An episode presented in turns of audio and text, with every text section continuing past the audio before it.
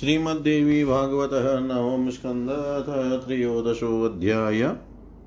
श्री राधा जी के रोष से भयभीत गंगा का श्री कृष्ण के चरण कमलों की शरण लेना श्री कृष्ण के प्रति राधा का उपालंब, ब्रह्मा जी की स्तुति से राधा का प्रश्न होना तथा गंगा का प्रकट होना। नारदुवाच कले पञ्चसहस्राब्दै समतीते सुरेश्वर, क्व गता सा महाभाग, तन्मे व्याख्यातुमहर्षि श्रीनारायणुवाच भारतं भारती शापात् समागत्येश्वरेच्छया जगाम तत्र वैकुण्ठे शापान्ते पुनरेव सा। भारती भारतं त्यक्त्वा तज्जगाम हरे पदं, पद्मावती च शापान्ते गङ्गा सा चैव नारद। गङ्गा सरस्वती लक्ष्मीश्चेतास्ति, स्रप्रिया हरे तुलसीसहिता ब्रह्मचतस्रः कीर्तिता श्रुतो नारदुवाच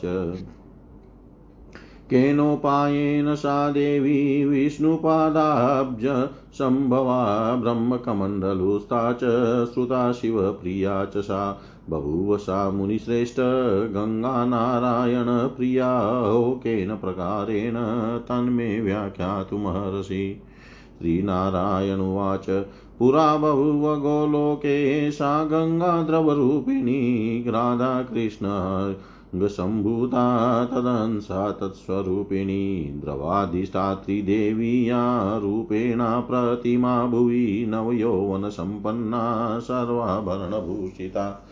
शरणमध्याह्नपद्मास्या सस्मितासु मनोहरा तप्तकाञ्चनवर्णाभा शरचन्द्रसमप्रभा स्निग्धप्रभातिषु स्निग्धा शुद्धसत्त्वस्वरूपिणी सुपीन, कठिनश्रोणी, सुनितम्बयुगन्धरा पिन्नोन्नतं सुकठिनं स्तनयुग्मं सर् शुभ सुवर्तुलं, सुचारुनेत्रयुगलं सुकटाक्षं सुविक्रमं, वङ्क्रिमं कबरीभारं, मालतीमाल्यसंयुतं, सिन्दूरबिन्दुललितं, सार्धं चन्दनबिन्दुभिः, कस्तूरीपत्रिकायुक्तं, गण्डयुग्मं, मनोरमं बन्दुककुसुमाकारं मदोर् अधरोष्टं च सुन्दरं पक्वदाढीमभिजाभदन्तपङ्क्तिसमुज्ज्वलं वासशिवग्निषुदे च निवियुक्ते च बिभ्रति साक्षकामा कृष्णपार्श्वै समुवास सुलज्जिता वाससा मुखमाचाद्य लोचनाभ्यां विभोर्मुखम् निमेषरहिताभ्यां च पिबन्ति सततं मुदा प्रफुल्लवदनाः सा नवसङ्गमाललालसा मूर्छिता प्रभुरूपेण पुलका पुलकाङ्कितविग्रहा एतस्मिन्नन्तरे तत्र विद्यमाना च राधिका गोपीत्रिंशत्कोटियुक्ता चन्द्रकोटिसम्प्रभा कोपेनारक्तपद्मास्या रत्नपङ्कजलोचना पीतचम्पकवर्णाभा गजेन्द्रमन्दगामिनी अमूल्यरत्ननिर्माण नानाभूषणभूषिता अमूल्यरत्नखचितममूल्यं वग्निशोचकम् पीतवस्त्रस्य युगलं निवियुक्तं च बिभ्रति, स्थलपद्मप्रभामुष्टं कोमलं च सुरञ्जितं, कृष्णदत्तार्घ्यसंयुक्तं विन्यसन्ति पदाम्बुजम्। रतेन्द्र रत्नेन्द्रसारनिर्माण विमानादवरूयसा सेव्यमाना च ऋषिभिः श्वेतचामरवायुना कस्तूरिबिन्दुभिर्युक्तं चन्दनेन समन्वितं दीप्तदीपप्रभाकारं सिन्दूरं बिन्दुशोभितं ददत्ति बालमध्ये च सीमान्तधस्थलोज्ज्वले, पारिजातप्रसन्नानां मालायुक्तं सु वं विक्रमम्। सुचारु कविर कवि कवरीभारं कम्पयन् कम्पयन्ति सुकम्पिता सुचारुरागसंयुक्तमोष्टं कम्पयति रुषा गत्वो वासकृष्णपार्श्वे रत्नसिंहासने शुभे सखिनां च समूहे च परिपूर्णा विभो प्रिया। तां दृष्ट्वा च समुत्तस्थौ कृष्णसादरपूर्वकं सम्भाष्य मधुरालापैः सस्मितश्च संसम्भ्रम प्रणेमुरति सन्त्रस्ता गोपानम्रात्मकन्दरा तुष्टुस्ते च भक्त्या चतुष्टाव परमेश्वर। उत्थाय गङ्गा सहसा स्तुतिं बहु सा कुशलं परिपप्रच्छ भीतातिविनयेन च नम्रभागस्थिता त्रस्ता शुष्ककष्टो ततालुका ध्यानेन शरणायता श्रीकृष्णचरणाम्बुजे।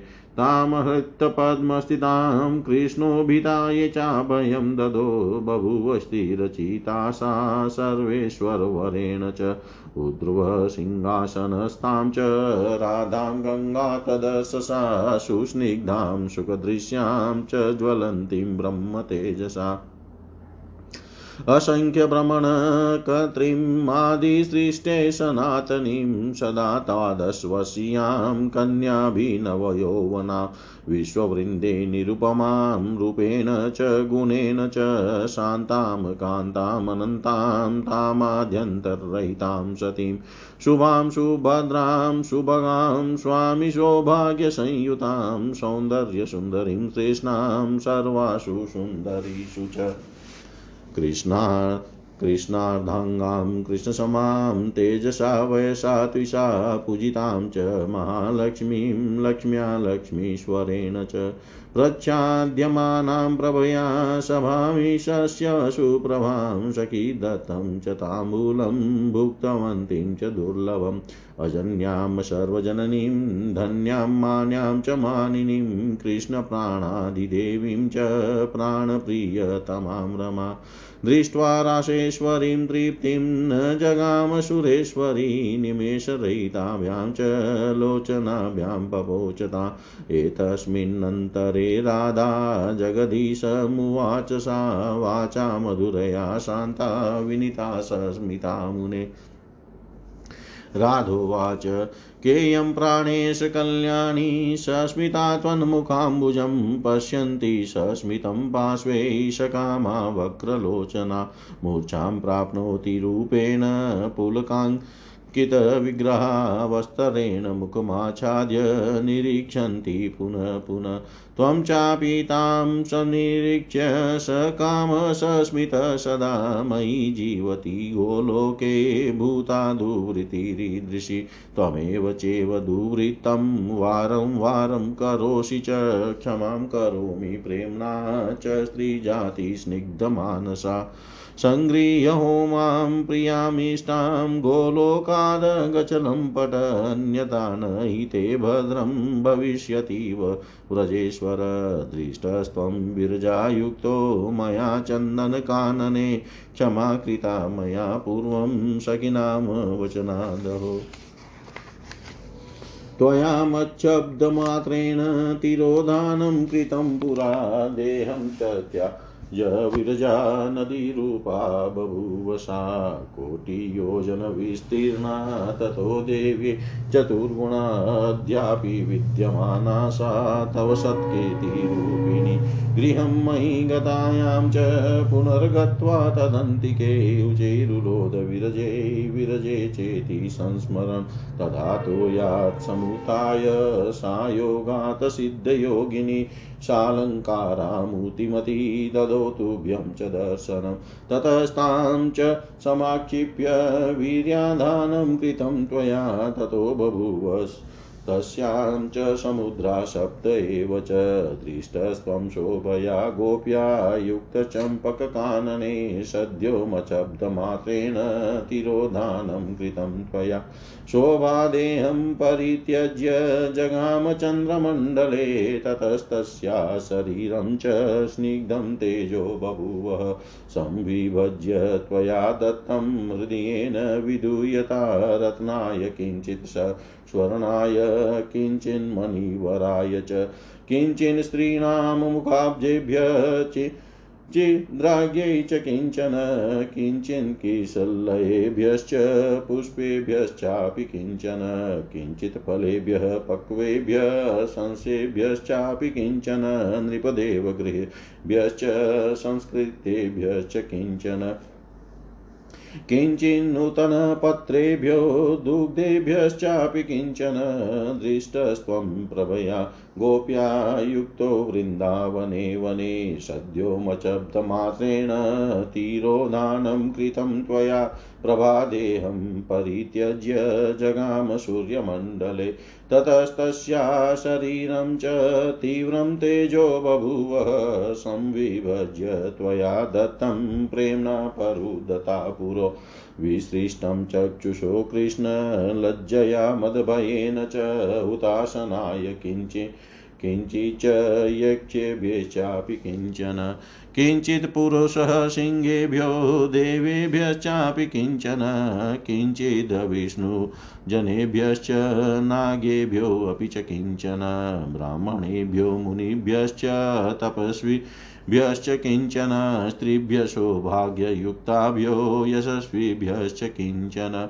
ततु दत्त्वा च सर्वेभ्यः पूर्वं प्ररुदितं त्वया शान्तिगोप्यायुतस्त्वं च दृष्टोऽशिरासमण्डले वसन्ते पुष्पशय्यायां माल्यमाश्चन्दनोक्षितरत्नप्रदीपैर्युक्ते च रत्ननिर्माणमन्दिरे रत्नभूषणभूषाढ्यो रत्नभूषितया सह तया दत्तं च ताम्बूलं भुक्तवाश्च पुरा विभो। सद्यो मच्छब्दमात्रेण तिरोधानं कृतं त्वया शान्तिर्देहं परित्यज्य वियालीना त्वयि प्रभो। ततस्तस्याः शरीरं च गुणश्रेष्ठं बभूव संविभज्य त्वया दत्तं प्रेम्णा प्ररुद पुरा विश्वे तु विपिने किञ्चिद्ब्रह्मणे च मयि प्रभो सुदसत्त्वस्वरूपाये किञ्चिल्लक्ष्मी पुरा विभो। त्वमन् त्वन्मन्त्रोपासकेभ्यश्च, शाक्तेभ्यश्चापि किंचन तपस्भिः तपस्विभ्यश्च धर्माय धर्मिष्ठेभ्यश्च किंचन मया पूर्वं च त्वं दृष्टो गोप्या च क्षमया सह सुवेशयुक्तो मालावान् गन्धचन्दनचर्चित रत्नभूषितया गन्धचन्दनोक्षितया सह सुखेन मूर्तिस्त तल्पे पुष्पचन्दनचर्चिते श्लिष्टो निद्रितया सद्य सुखेन नवसङ्गमात्मया प्रबोधिता सा च भवाच स्मरणं कुरु। गृहीतं पितवस्त्रं च, मुरली च मनोहरा वनमाला कौस्तुभचाप्यमूल्यं रत्नकुण्डलम्। पश्चात् प्रदत्तं प्रेम्णा च वचनादो लज्जया कृष्णवर्णोऽबुद्भवान् पापेन य प्रभो। क्षमा क्षमादेहं परित्यज्य लजया पृथिवीं गता ततस्तस्या शरीरं च गुणश्रेष्ठं बभूव। संविभज्य त्वया दत्तं प्रेम्णा परुद्धता पुनः किञ्चिद्दत्तं विष्णवे च वैष्णवेभ्यश्च किंचन। धार्मिकेभ्यश्च धर्माय दुर्बलेभ्यश्च किंचन तपस्विभ्योऽपि देवेभ्य पण्डितेभ्यश्च किंचन एतत् कथितं सर्वं किं भूय श्रोतुमिच्छसि त्वद्गुणं चेव बहुशो न जानामि परं प्रभो। इत्येवमुक्त्वा सा राधा रक्तपङ्कजलोचना गङ्गां वक्तुं समारेभे नम्रास्यां लज्जितां सतीं। गङ्गारहस्यं विज्ञाय योगेन सिद्धयोगिनी तिरोभूय सभामध्ये स्वजलं प्रविवेशसा। राधायोगेन विज्ञाय सर्वत्रावस्थितां च तां पानं कर्तुं समारेवे गण्डुसाचिद्योगिनि गङ्गारहस्यं विज्ञानयोगेन सिद्धयोगिनि। श्रीकृष्णचरणाम्भोजे विवेश शरणं ययो। गोलोके सा च वैकुण्ठे ब्रह्मलोकादिके तथा ददश राधा सर्वत्र नेव गङ्गां ददश सा। सर्वत्र जलशून्यं च शुष्कपङ्कं च, गोलकं जलजन्तुसमूहे च, मृतदेहे समन्वितम् ब्रह्म, विष्णु शिवानन्त धर्मेन्द्रेन्दुदिवाकरा मनवो मुनयः सर्वे देवसिद्धतपस्विन गोलोकं च समाजग्मु शुष्ककण्ठोस् तालुका सर्वे प्रणेमुर्गोविन्दं सर्वेशं प्रकृते परं वरं वरेण्यं वरदं वरिष्ठं वरकारणं गोपिका गोपवृन्दानां सर्वेषां प्रवरं प्रभु निरीहं च निराकारं निर्लिप्तं च निराश्रयं निर्गुणं च निरुत्साहम् निर्विकारं, निरञ्जनं, स्वेच्छामयं च साकारं, भक्तानुग्रहकारकं, सत्त्वस्वरूपं, सत्येशं साक्षिरूपं सनातनम् परं परेशं परमं, परमात्मानमीश्वरं, प्रणम्य तुष्टुभु सर्वे भक्तिनम्रात्मकन्दरा सगद्गदा साश्रुनेत्रा पुलका पुलकाङ्कितविग्रहा सर्वे संस्तुतय सर्वेशं भगवन्तं परात्परं ज्योतिर्मयं परं ब्रह्म सर्वकारणकारणम् अमूल्यरत्ननिर्माण चित्रसिंहासनस्थितं सेव्यमानं च गोपाले श्वेतचामरवायुना गोपालिका नृत्यगीतं पश्यन्तं सस्मितं मुदा प्राणादिकप्रियतमं तथा तया प्रदत्तं ताम्बूलं भुक्तवन्तं सुवासितं परिपूर्णतमं राशे ददृशुश्च सुरेश्वर मुनयो मनवसीदास्तापसा च तपस्विन। प्रहेष्टमनसः सर्वे जग्मु यम परस्परं समालोक्य प्रोचुस्ते च चतुर्मुखं। निवेदितं जगन्नाथं स्वाभिप्रायमभीप्सितं ब्रह्मा तद्वचनं श्रुत्वा विष्णुं कृत्वा स्वदक्षिणे। वामतो वामदेवं च जगाम कृष्णसन्निधिं परमानन्दयुक्तं च परमानन्दरूपिणीम्।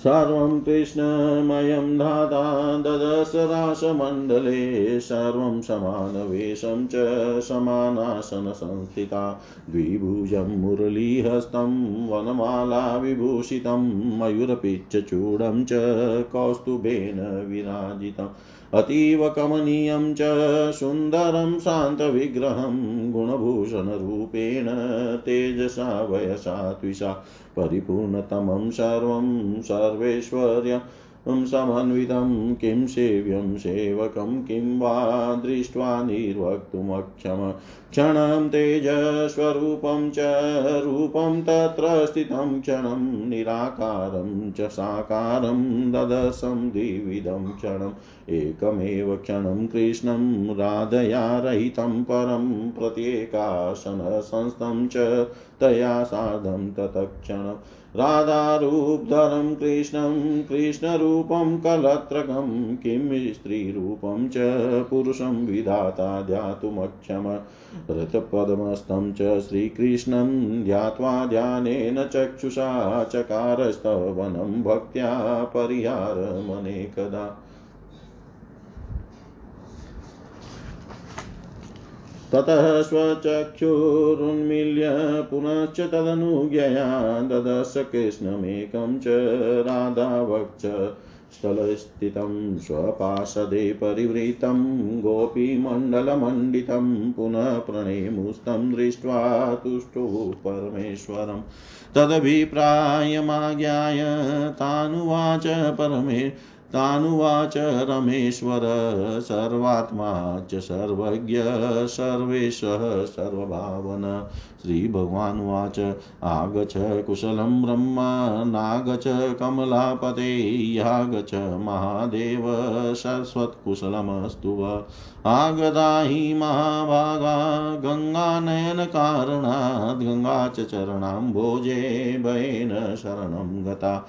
राधे माँ पातुमिच्छन्ति, दृष्ट्वा मत्सन्निधानत, दास्यामि माँ च भवतां, यूयं कुरुतः निर्भया। श्रीकृष्णस्य वचः श्रुत्वा सस्मितः कमलोद्भव तुष्टावराधामाराध्यां श्रीकृष्णपरिपूजिता वक्त्रैश्चतुर्भिः संस्तूय भक्तिनम्रात्मकन्दर दाता चतुर्णां वेदानामुवाच चतुराननम् चतुराननुवाच। गङ्गा त्वदङ्गसम्भूता प्रभोचराशमण्डले युवयो द्रवरूपा सा मुग्धयो शङ्करस्वना। कृष्णांसा च त्वदंसा च त्वत्कन्या सदृशी प्रिया, त्वन्मन्त्रग्रहणं कृत्वा करोतु तव पूजनं। भविष्यति पतिस्तस्या वैकुण्ठेश्च चतुर्भुज भूस्ताया कालया तस्या पतिर्लवणा वारिधि गोलोकस्त च या गङ्गा सर्वत्र स्था तथाम्बिके तदम्बिका त्वां देवेशी सर्वदा सा त्वदात्मजा भ्रमणो वचनं श्रुत्वा स्विचकार च सस्मिता बहिर्बभूव सा कृष्णपादाङ्गुष्ठनकाग्रत तत्रैव सत्कृता शान्ता, तस्थौ तेषां च मध्यत उवास तोयादुत्थाय तद दिधास् तदधिष्ठात्रिदेवता ततोऽयं भ्रमणा किञ्चित् स्थापितं च कमण्डलो किञ्चिदधार शिरसि चन्द्रार्धकृतशेखर गङ्गायै राधिका मन्त्रं प्रददो कमलोद्भव ततः स्तोत्रं कवचं पूजां विधानं ध्यानमेव च सर्वं तत्सामवेदोक्तं पुरश्चर्याक्रमं तथा गङ्गातामेव सम्पूज्य वैकुण्ठं प्रययोष लक्ष्मी सरस्वती गङ्गा तुलसी विश्वपावनी एता नारायणस्येव चतस्रो योषिता मुने। अथ तं संस्मितः कृष्णो ब्रह्माणं समुवाच स सर्वकालस्य वृत्तान्तं दुर्बोधं विपश्चितं। श्रीकृष्णवाच गृहाण गङ्गां वे गृहाण गङ्गा हे भ्रमण, हे विष्णो, हे महेश्वर, शृणु कालस्य वृत्तान्तं मतो ब्रह्म निशामय। यूयं च ये अन्ये देवाश्च मुनयो मनवस्तथा सिद्धा यशस्विनश्चैव ये ये अत्रैव समागता। एते जीवन्ति गोलोके, कालचक्रविवर्जिते, जलाप्लुते, सर्वविश्वं जातं कल्पक्षयोधुना ब्रह्माद्या ये अन्यविश्वस्तास्ते विलीनाधुना मयि वैकुण्ठं च विना सर्वं जलमग्नं च पद्मज गत्वा सृष्टिं कुरु पुनः ब्रह्मलोकादिकं भवं स्वं ब्रह्माण्डं विरचय पश्चाद् गङ्गापर्यास्यति एवमन्येषु विश्वेषु सृष्टो ब्रह्मादिकं पुनः करोम्यहं पुनः सृष्टिं गच शीघ्रं सुरेश गतो बहुतरकालो युष्माकं च चतुर्मुखा गता कतिविधास्ते च भविष्यन्ति च वेदश इत्युक्त्वा राधिकानाथो जगमा जगामान्तःपुरे मुने देवा गत्वा पुनः सृष्टिं चक्रुरेव प्रयत्नत। गोलोके च स्थिता गङ्गा, वैकुण्ठे शिवलोकके, ब्रह्मलोके स्थितान्यत्र, यत्र यत्र पुरस्थिता। तत्रैव सागता गङ्गा चाज्ञया परमात्मन निर्गता विष्णुपादाब्जातेन विष्णुपदी स्मृता इत्येवं कथितं भ्रमण गङ्गोपाख्यानमुत्तमं सुखदं मोक्षदं सारं किं भूय श्रोतुमिच्छसि? सुखदं मोक्षदं सारं किं भूय श्रोतुमिच्छसि? नारद जी बोले, हे सुरेश्वर, कलि के पाँच हज़ार वर्ष व्यतीत हो जाने पर वे गंगा कहाँ चली गई? हे महावाग मुझे वह प्रसंग बताने की कृपा कीजिए। श्री नारायण बोले, हे नारद, सरस्वती के सांप के प्रभाव से वे गंगा भारत वर्ष में आई और पुनः सांप की अवधि बीत जाने पर श्री हरि की इच्छा से वैकुंठ चली गई। इस पर, इसी प्रकार सरस्वती और पद्मावती नदी स्वरूपिणी वे लक्ष्मी भी सांप के अंत में भारत छोड़कर उन उस विष्णु के लोक में चली गई। हे भ्रमण गंगा, सरस्वती और लक्ष्मी, ये तीनों ही भगवान श्री हरि की भार्याएँ हैं। साथ ही तुलसी सहित भगवान श्री हरि की चार स्त्रियाँ वेदों में कही गई है।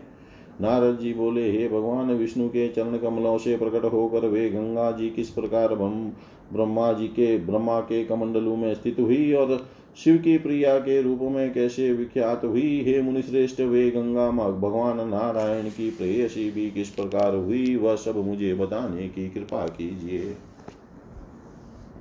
श्री नारायण बोले, हे नारद, प्राचीन काल में द्रव रूपिणी वे गंगा गोलोक में विराजमान थी। राधा और श्री कृष्ण के अंग से आविर्भूत वे गंगा, उन्हीं के अंश तथा रूप वाली है।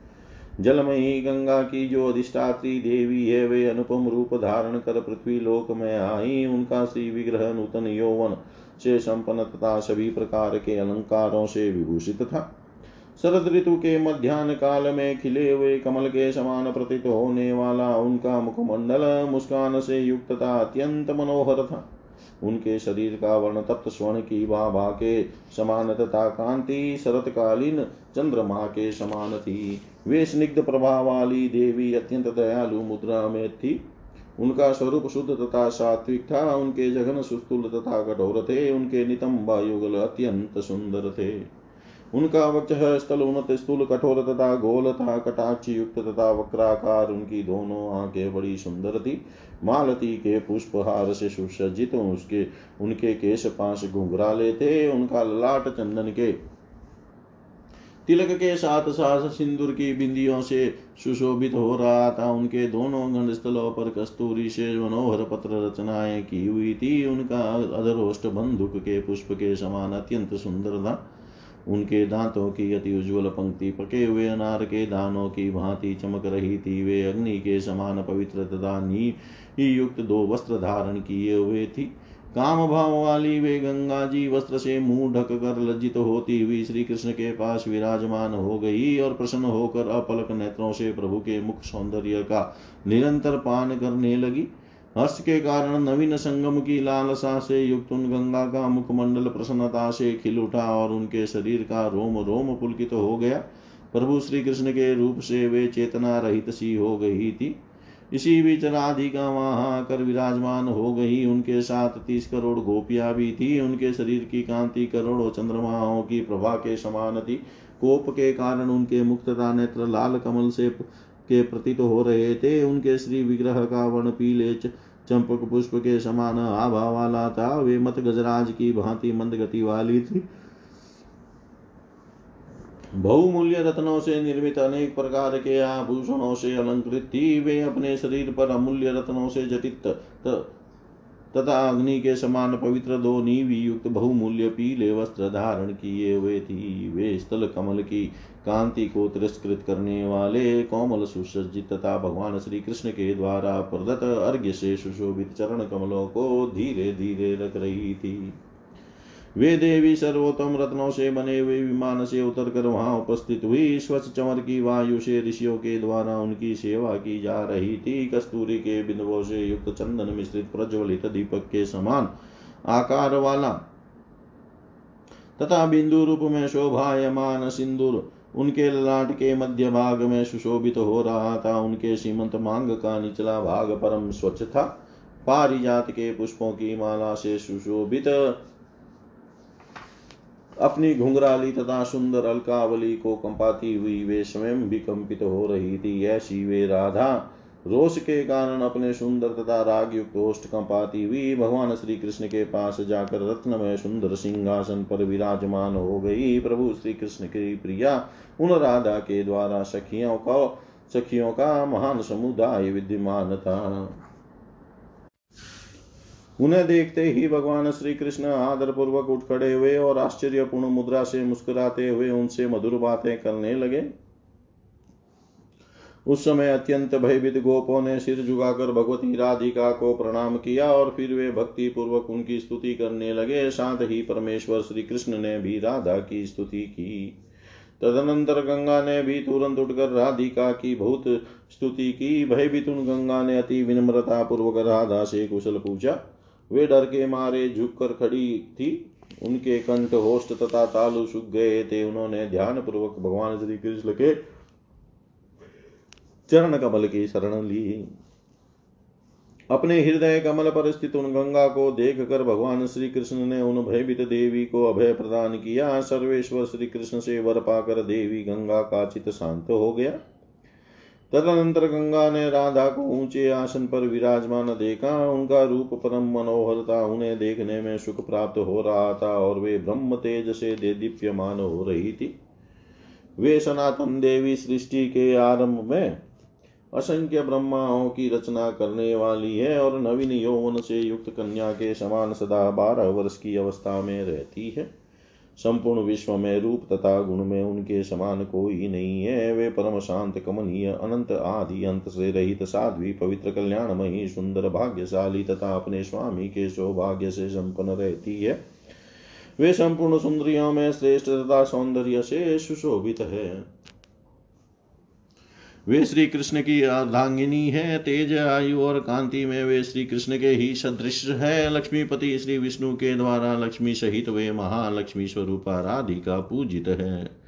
वे राधिका परमात्मा श्री कृष्ण की प्रभामयी सभा को अपनी कांति से सदा आच्छादित किए रहती है। वे शक्यों के द्वारा प्रदत्त दुर्लभ तांबुल का सदा सेवन करती रहती है। वे स्वयं जन्मा होती हुई भी संपूर्ण जगत की जननी है। वे भगवान श्री कृष्ण को प्राणों से भी अधिक प्रिय, उनके प्राणों की अधिष्ठात्री देवी धन्य, मान्य तथा मानिनी और मनोरम है।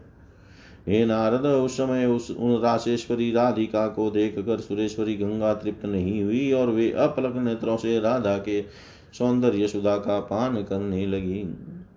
हे मुने, इसी बीच शांत और विलभ स्वभाव वाली राधा मुस्कुराकर मधुर वाणी में जगदीश्वर श्री कृष्ण से कहने लगी, राधा बोली, हे प्राणेश, पास में बैठकर आपके मुस्कान युक्त मुख कमल को मुस्कुराकर तीर्थी दृष्टि से देखती हुई यह कामना युक्त सुंदरी कौन है? अपना मुख वस्त्र से ढक कर आप के रूप को बार बार देखती हुई पुलकित शरीर वाली यह सुंदरी चेतना रहित तो हो जाया करती है। आप भी कामना युक्त होकर उसकी ओर देख कर हंस रहे हैं। मेरे जीवित रहते गोलोक में ऐसी दूर वृत्ति वाली स्त्री कैसे आई? और आप भी बार बार दुष्चेष्टा करते जा रहे हैं। कोमल स्वभाव वाली स्त्री जाति होने के कारण प्रेम वश में आपको क्षमा कर दे रही हूँ। हे कामी व्रजेश्वर, अपनी सभिष्ट प्रेयसी को लेकर आप भी गोलोक से चले जाइए, अन्यथा आपका कल्याण नहीं है। एक बार पूर्व में मैंने आपको चंदन वन में विरजा के साथ देखा था। सखियों का वचन मानकर मैंने उस समय क्षमा कर दिया था।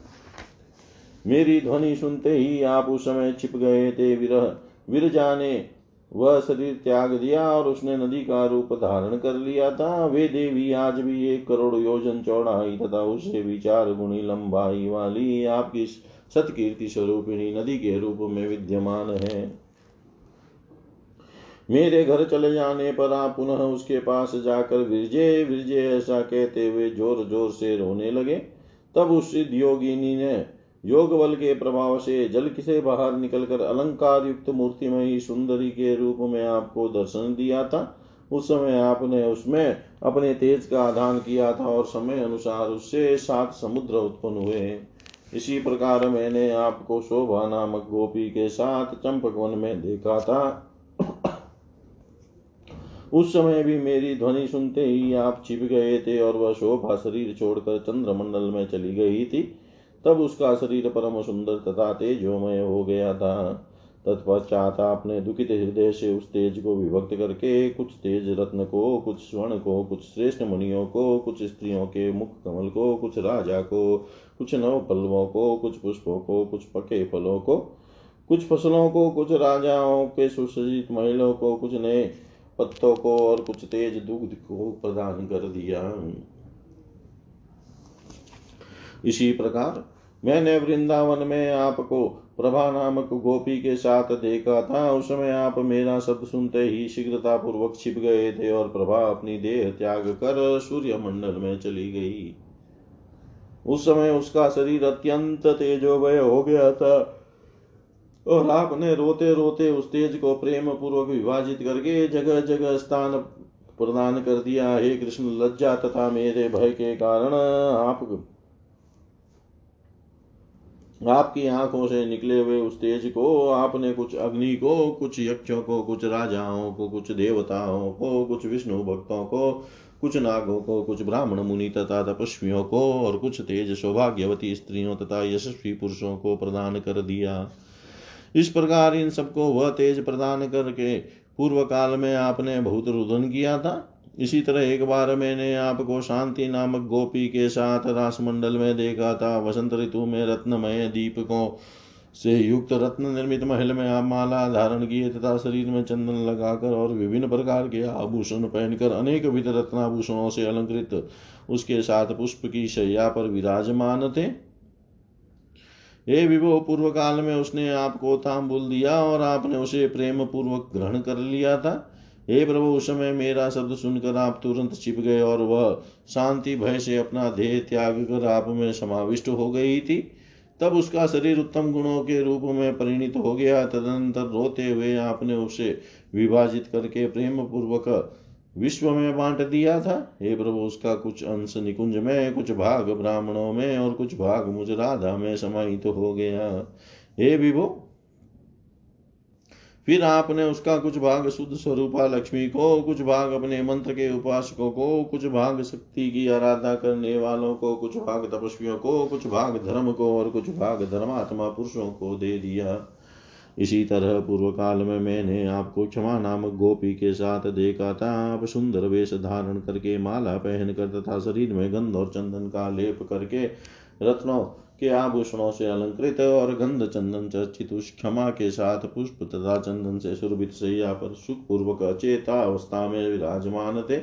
उस निंद्रा ग्रस्त सुंदरी के साथ आप सुखपूर्वक क्रीड़ा में सशक्त थे। संसक्त थे। उसी समय पहुंचकर मैंने उस क्षमा को आप तथा आपको जगाया था। इस बात को आप स्मरण कीजिए। उस समय मैंने आपका पीताम्बर मनोहर, मुरली, वनमाला, कौस्तुभ तथा बहुमूल्य रत्नमय कुंडल ले लिया था। किंतु बाद में सखियों के प्रेम पूर्वक कहने पर उसे आपको लौटा दिया था। हे प्रभु, उस समय आप लज्जा तथा पाप से कृष्ण वर्ण के हो गए थे। तत्पश्चात लज्जा के कारण क्षमा अपना शरीर त्याग कर पृथ्वी में समा गई और उसका शरीर उत्तम गुणों के रूप में परिणत हो गया। तब रोते हुए आपने उस क्षमा का विभाजन करके उसे प्रेम पूर्वक अनेक लोगों को दे दिया। उसका कुछ अंश विष्णु को, कुछ विष्णु भक्तों को, कुछ धार्मिक पुरुषों को, कुछ धर्म को, कुछ दुर्बलों को, कुछ तपस्वियों को, कुछ देवताओं को और कुछ भाग पंडितों को आपने दे दिया था। हे प्रभो यह सब मैंने आपको बता दिया। अब आप अब आप और क्या सुनना चाहते हैं? आपके और भी बहुत से बड़े बड़े गुण हैं, किंतु मैं सब नहीं जानती। श्री कृष्ण से ऐसा कहकर, लाल कमल के समान नेत्रों वाली उन राधा ने नीचे की और मुख की हुई लज्जित साध्वी गंगा से कहना आरंभ किया। तभी सिद्ध योगिनी वे गंगा योग के द्वारा सभी रहस्य समझकर सभा के मध्य में अंतर्धान होकर अपने जल में प्रविष्ट हो गई। तब सिद्ध योगिनी राधा योग बल के प्रभाव से इस रहस्य को जानकर सर्वत्र विद्यमान उन जल स्वरूपिणी गंगा को अंजलि से उठाकर मुँह से पान करने लगी। तत्पश्चात सिद्ध योगिनी गंगा योग बल से इस रहस्य को जान लेने के उपरांत भगवान श्री कृष्ण के चरण कमल में प्रवेश कर गई और उनके शरणागत हो गई। तब राधा ने गोलोक, वैंकुट तथा ब्रह्मलोक आदि सभी स्थानों में गंगा को खोजा, किंतु उन्हें कहीं भी गंगा दिखाई नहीं दी। उस समय सर्वत्र जल का अभाव हो गया तथा सूखा कीचड़ और गोला दिखाई दे रहा था, जो जलचर जंतुओं के मृत शरीरों से युक्त था। ब्रह्मा, विष्णु, शिव, अनंत धर्म, इंद्र, चंद्रमा, सूर्य, मनुगुण, मुनिवृंद, देवता सिद्ध और तपस्वी, ये सभी गोलोक चले गए। उस समय उनके कंठ ओष्ट और तालु सूख गए थे। वहाँ पहुंचकर उन सबने प्रकृति से भी परे पर सर्वेश्वर श्रेष्ठ पूज्य वरदायक वरिष्ठ वर के कारण स्वरूप सभी गोपो तथा गोपिकाओं के समुदाय में सर्वश्रेष्ठ कामना रहित, निराकार, आसक्तिहीन, निराश्रय, निर्गुण, निरुत्साह, निर्विकार, निर्दोष अपनी इच्छा से साकार रूप में प्रकट होने वाले भक्तों पर कृपा करने वाले सत्य स्वरूप सत्य सबके साक्षी रूप तथा सनातन प्रभु श्री कृष्ण को प्रणाम किया। उन परम परमेश्वर, परमात्मा, सर्वेश्वर श्री कृष्ण को प्रणाम करके वे सब भक्ति के कारण अपने मस्तक झुकाकर उनकी स्तुति करने लगे। उस समय उनकी वाणी गदगद हो गई थी, उनकी आँखों में आँसू भर आए थे और उनके शरीर में के रोम रोम पुलकित हो गए थे। इस प्रकार इन सबने सर्वेश्वर परात्पर ज्योतिर्मय विग्रह वाले पर ब्रह्म तथा सभी कारणों के भी कारण बहुमूल्य रत्नों से निर्मित विचित्र सिंहासन पर विराजमान गोपालों के द्वारा श्वेत चंवर डुलाकर सेवा किए जाते हुए प्रसन्नता पूर्वक मुस्कुराते हुए गोपिकाओं का नृत्य संगीत देखने में संलग्न राधा के लिए प्राणों से भी अधिक प्रिय राधा के वक्ष स्थल में स्थित तथा उन राधा के द्वारा दिए गए सुवासित तांबुल का सेवन करते हुए उन परिपूर्णतम सुरेश्वर भगवान की स्तुति करके उन्हें रास मंडल में विराजमान देखा। सभी मुनि स्वयं भूवादि मनुसिद्ध और तपस्वी महात्मा प्रसन्नचित हो गए। उन्हें महान आश्चर्य हुआ, एक दूसरे को देख कर वे सभी लोग जगत प्रभु चतुर्मुख ब्रह्मा से अपना वांछित अभिप्राय कहने लगे। उनका वचन सुनकर ब्रह्मा जी भगवान विष्णु को दाहिने और महादेव को बाएँ लेकर के परम आनंद से परिपूर्ण श्री कृष्ण तथा परमानंद रूपिणी राधा के पास पहुँचे। उस समय ब्रह्मा जी ने रास मंडल में सब कुछ श्री कृष्ण में देखा, सबकी वेशभूषा एक समान थी, सभी लोग समान आसन पर विराजमान थे, सभी लोगों ने दो भुजाओं वाले श्री कृष्ण के रूप में हाथ में मुरली ले रखी थी, सभी लोग वनमाला से सुशोभित थे, सबके मुकुटों में मोर के पंख लगे हुए थे, सभी लोग कौस्तुभ मणि से शोभायमान हो रहे थे गुण भूषण रूप तेज आयु और कांति से संपन्न, उन सबका विग्रह अत्यंत कोमल, सुंदर तथा शांत था। सबके सब परिपूर्णतम और संपूर्ण ऐश्वर्य से संपन्न थे। उन्हें देख कर कौन सेव्य तथा कौन सेवक है, यह बता सकने में वे ब्रह्मा असमर्थ थे। भगवान श्री कृष्ण क्षण भर में तेज स्वरूप हो जाते थे और क्षण भर में ही विग्रहवान होकर आसन पर विराजमान हो जाते थे। इस प्रकार ब्रह्मा जी ने एक ही क्षण में उनके साकार तथा निराकार दोनों प्रकार के रूपों को देखा। तदनंतर एक ही क्षण में ब्रह्मा जी ने देखा कि वे परमेश्वर श्री कृष्ण राधा से रहित है और फिर उसी क्षण वे राधा, राधिका के साथ प्रत्येक आसन पर विराजमान दिखाई देने लगे। ब्रह्मा जी ने श्री कृष्ण को राधा का रूप धारण किए हुए तथा राधा को श्री कृष्ण का रूप धारण किए हुए देखा। इस प्रकार वहाँ कौन स्त्री रूप में तथा कौन पुरुष रूप में इस रहस्य को जानने में वे ब्रह्मा भी अक्षम हो गए।